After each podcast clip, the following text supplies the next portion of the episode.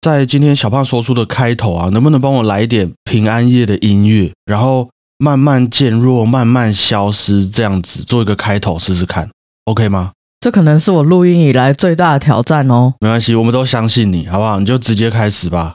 平安夜，圣三夜，在这圣诞节的前夕，许多人陆陆续续都订好了餐厅，约好了朋友，见到了家人。圣诞节的小声一点好吧？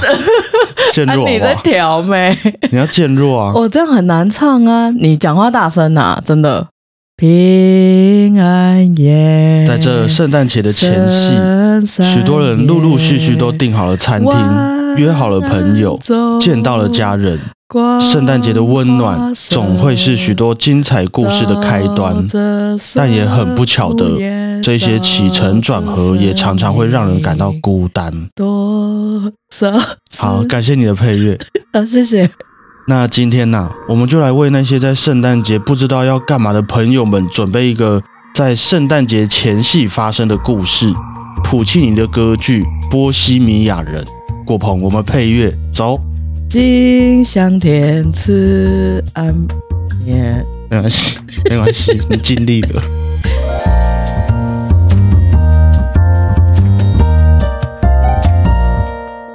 大家好，我是小胖 Blue Tom。大家好，我是果鹏。在一八九六年，三十八岁的普契尼发表了这部足以把他推向歌剧大师的《波西米亚人》这部歌剧作品，也让全世界的人们在认知到普契尼作曲实力的同时啊，大家也慢慢发现他的歌剧作品里面的女主角好像都有一些很独到的魅力啦。像身体很虚这样吗？嗯，也不一定是全部。像是之前就有在我们节目上出场过的《杜兰朵》里面的杜兰朵公主，她就是比较属于霸气的那种类型。还有里面的柳儿，为了她的主人很有义气，这样。和托斯卡里面的托斯卡，还有蝴蝶夫人里面的乔乔桑，他们每个人为了爱情啊，呃，不让人讲台，每个人为了爱情所做出的勇敢还有不退缩，相信也是让许多人印象深刻的一些角色情节。嗯，好像对女生的刻画都很厉害诶。都特别的强烈啦，尤其又是在以前的那一种大家比较重男轻女的社会体制底下。那待会要出场的呢，就是前面这几位女主角的一个算是前辈啦。因为《波西米亚人》这部作品是比较早以前的，所以我们就来听听看《波西米亚人》里面的女主角又会带给我们什么样不同的感觉哈。事不宜迟，那我们故事就开始了哦。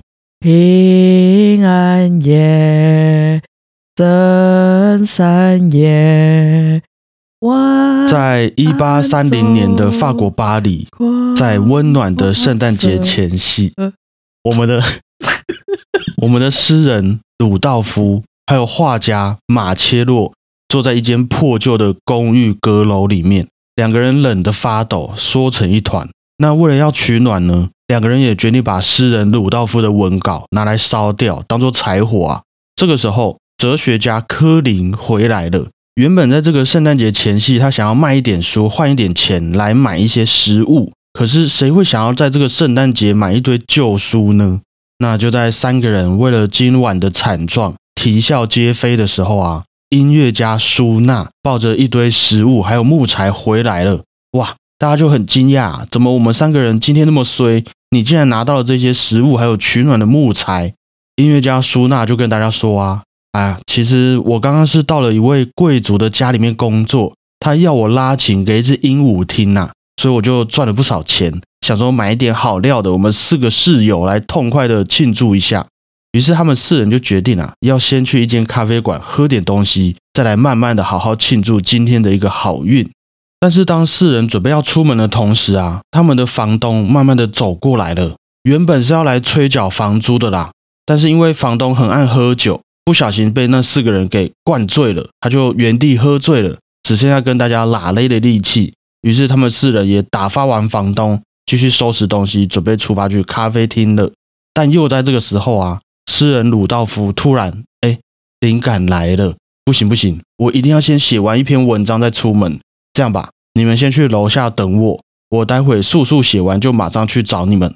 OK OK，于是其他三个人就先下楼了，留下鲁道夫一个人在这阁楼里面。过没多久，叩叩叩叩叩，这门口啊发出了一个小小声的敲门声。鲁道夫开门一看，啊，原来是隔壁栋的邻居咪咪，因为实在是太冷了，所以想要来和鲁道夫借一点柴火，点燃他手中的一个蜡烛。这位咪咪呢，是个体弱多病、身体很虚的一位可爱小妹妹啊。光是从自己的房间走到鲁道夫的门前，就差一点累到直接晕倒在鲁道夫的怀中了。好在鲁道夫赶紧扶着让他坐下，喝了一口小酒暖暖身体。那就在咪咪借到柴火、点燃蜡烛，准备要离开的时候呢，哎，我房间的钥匙怎么不见了啊？于是两个人就点了几支蜡烛。开始在地板上面找咪咪的房间钥匙，找着找着，咻！一阵风吹来，咪咪手上的蜡烛就熄灭了。那鲁道夫一看，吹了一口气，也马上把自己手上的蜡烛给吹熄了。哦，就这样，两人在阴暗的房间里面找钥匙，哎，摸摸桌子啊，摸摸地板啊，摸摸，哎啊，这不小心摸到你的手啦，不好意思。这鲁道夫也发现说，咪咪的手啊。超级冰冷，想必他的身体一定是真的很虚吧。于是也就请求咪咪允许自己握着他的手，帮他回温一下。我们再继续找钥匙。那也就在这月光底下，暗暗的、冷冷的房间，互相紧握双手的两个人就开始聊了起来。鲁道夫对着咪咪自我介绍，咪咪也告诉鲁道夫自己的名字，哎，叫做咪咪，还有他平凡又单纯的生活。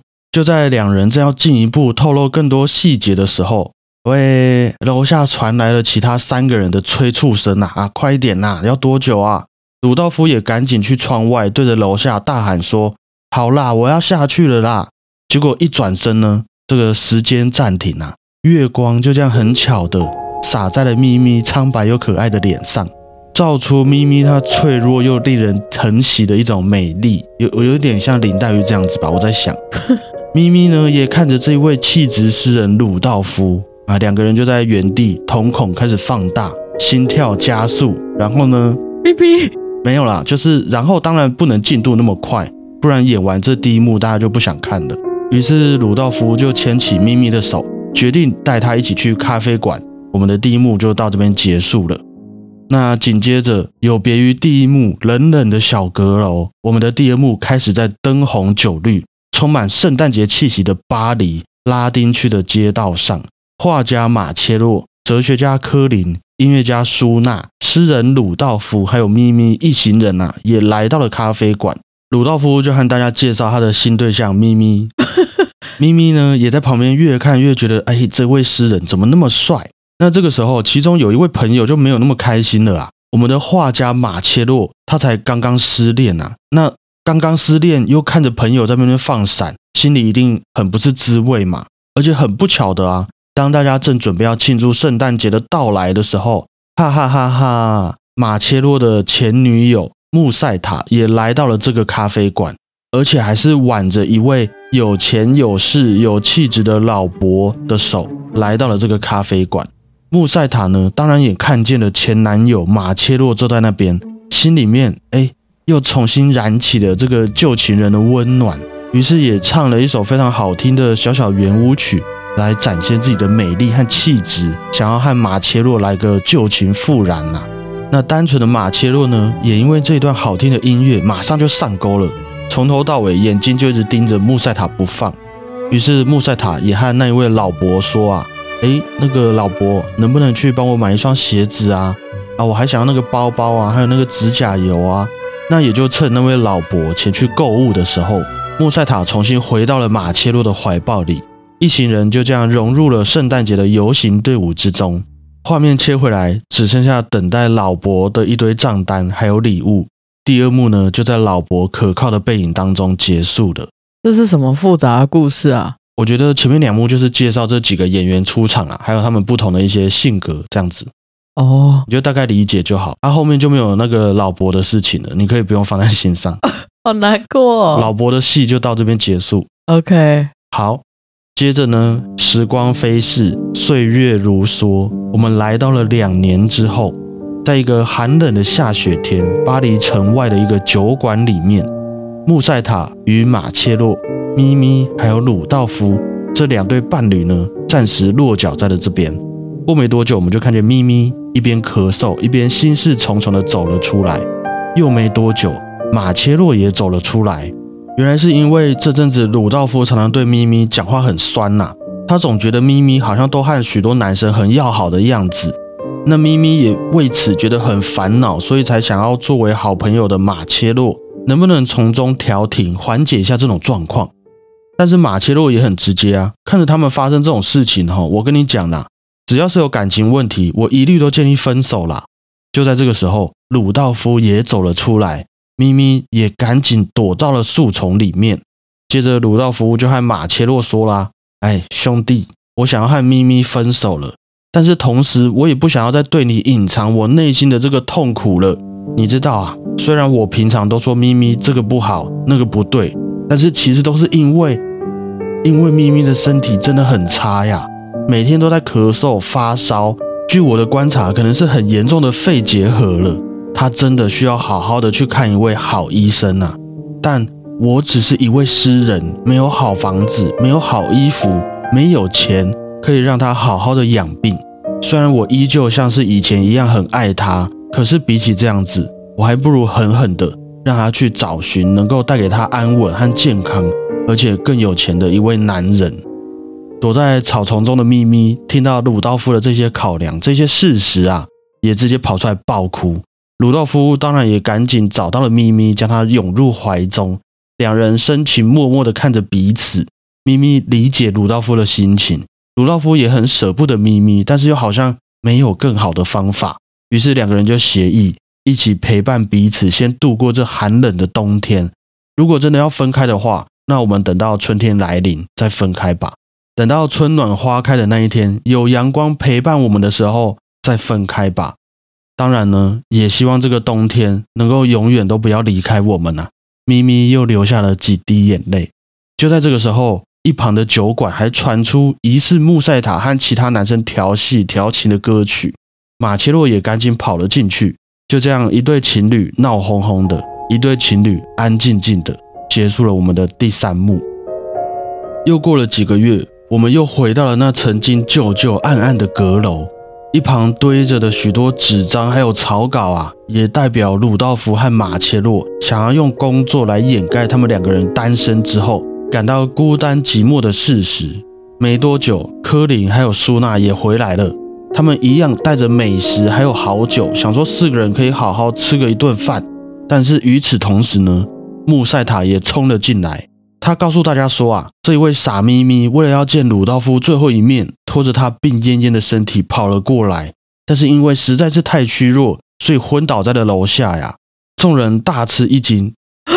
那尤其鲁道夫当然更为意外啊，赶紧的到楼下把咪咪抱了上来。其他人也东翻翻西找找，各自拿出一些值钱的东西去换一点药品，来让咪咪能够舒服一些。在其他人都走后，一样的这个房间，一样昏暗的夜里，鲁道夫依旧紧紧握着咪咪的手，和咪咪一起回忆着当初他们两人还很青涩的在这个房间里面谈心的场景。当初的那个钥匙啊，当初的蜡烛，还有你冰冷的双手，但是很快的，这些美好回忆都被咪咪停不下来的咳嗽声给打断了。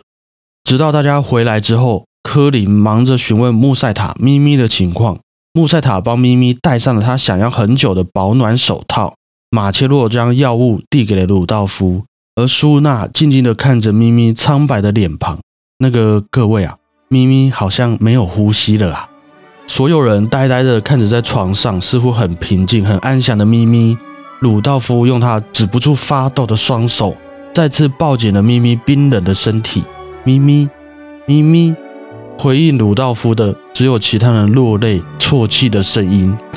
我们普契尼的歌剧《波西米亚人的故事》就在这边告一个段落了。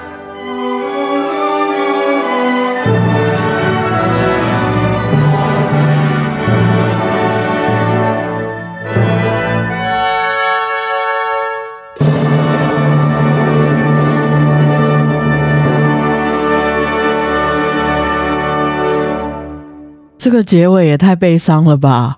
或许啦，毕竟那个永远幸福快乐的结局，可能就会让大家比较不懂得珍惜。那真的我们会珍惜，会觉得啊，很美的东西都是在那些牺牲还有遗憾当中找到的嘛。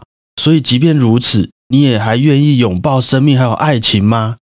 那普契尼就把这个答案用这几位女主角来表现给我们看的这个样子。哦，很普契尼耶，很普契尼啊。那最后也补充一下，这个故事里面的波西米亚人啊，其实不是在真的针对波西米亚地区的人呐，因为这原本的故事脚本是根据法国的一位小说家亨利·穆杰的小说《波西米亚人的生涯》来作为改编的。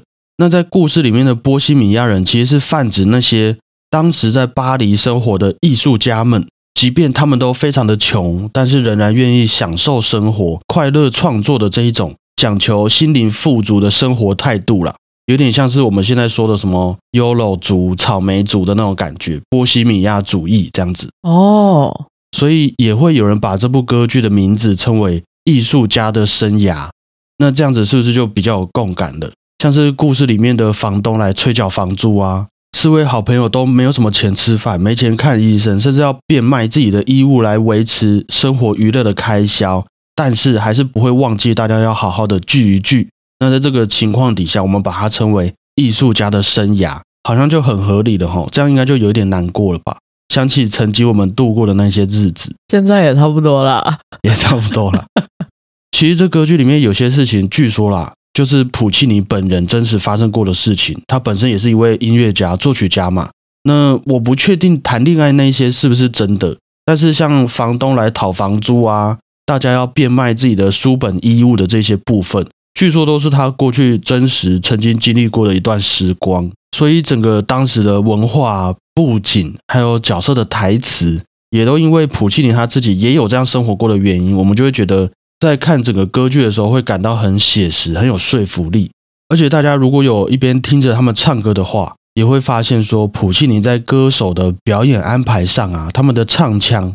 会稍微的和以往我们认知的声乐那种美声唱腔有一点点不太一样，更多的会出现一些唉声叹气啊、尖叫或是啊哈哈哈哈哈等等的这一些比较直接的日常声音元素会融合在他们的音乐里面，所以我们就可以想象一下说，吼，里面的女主角咪咪，她一开始在对鲁道夫自我介绍的时候唱的这一段，我的名字叫咪咪。既要表现出咪咪原本就身体不好的元素，那也要包含说，他虽然含蓄，但也对自己的生命和爱情怀抱希望，而且好像也蛮喜欢眼前这一位男生的一些情感。然后这些元素你要融合在同一首歌曲里面，我的名字叫咪咪，我觉得也是在普契尼的众多女主角作品当中啊，很精彩，也很值得各位去找找看一个自己最喜欢的版本的那一种音乐作品啊。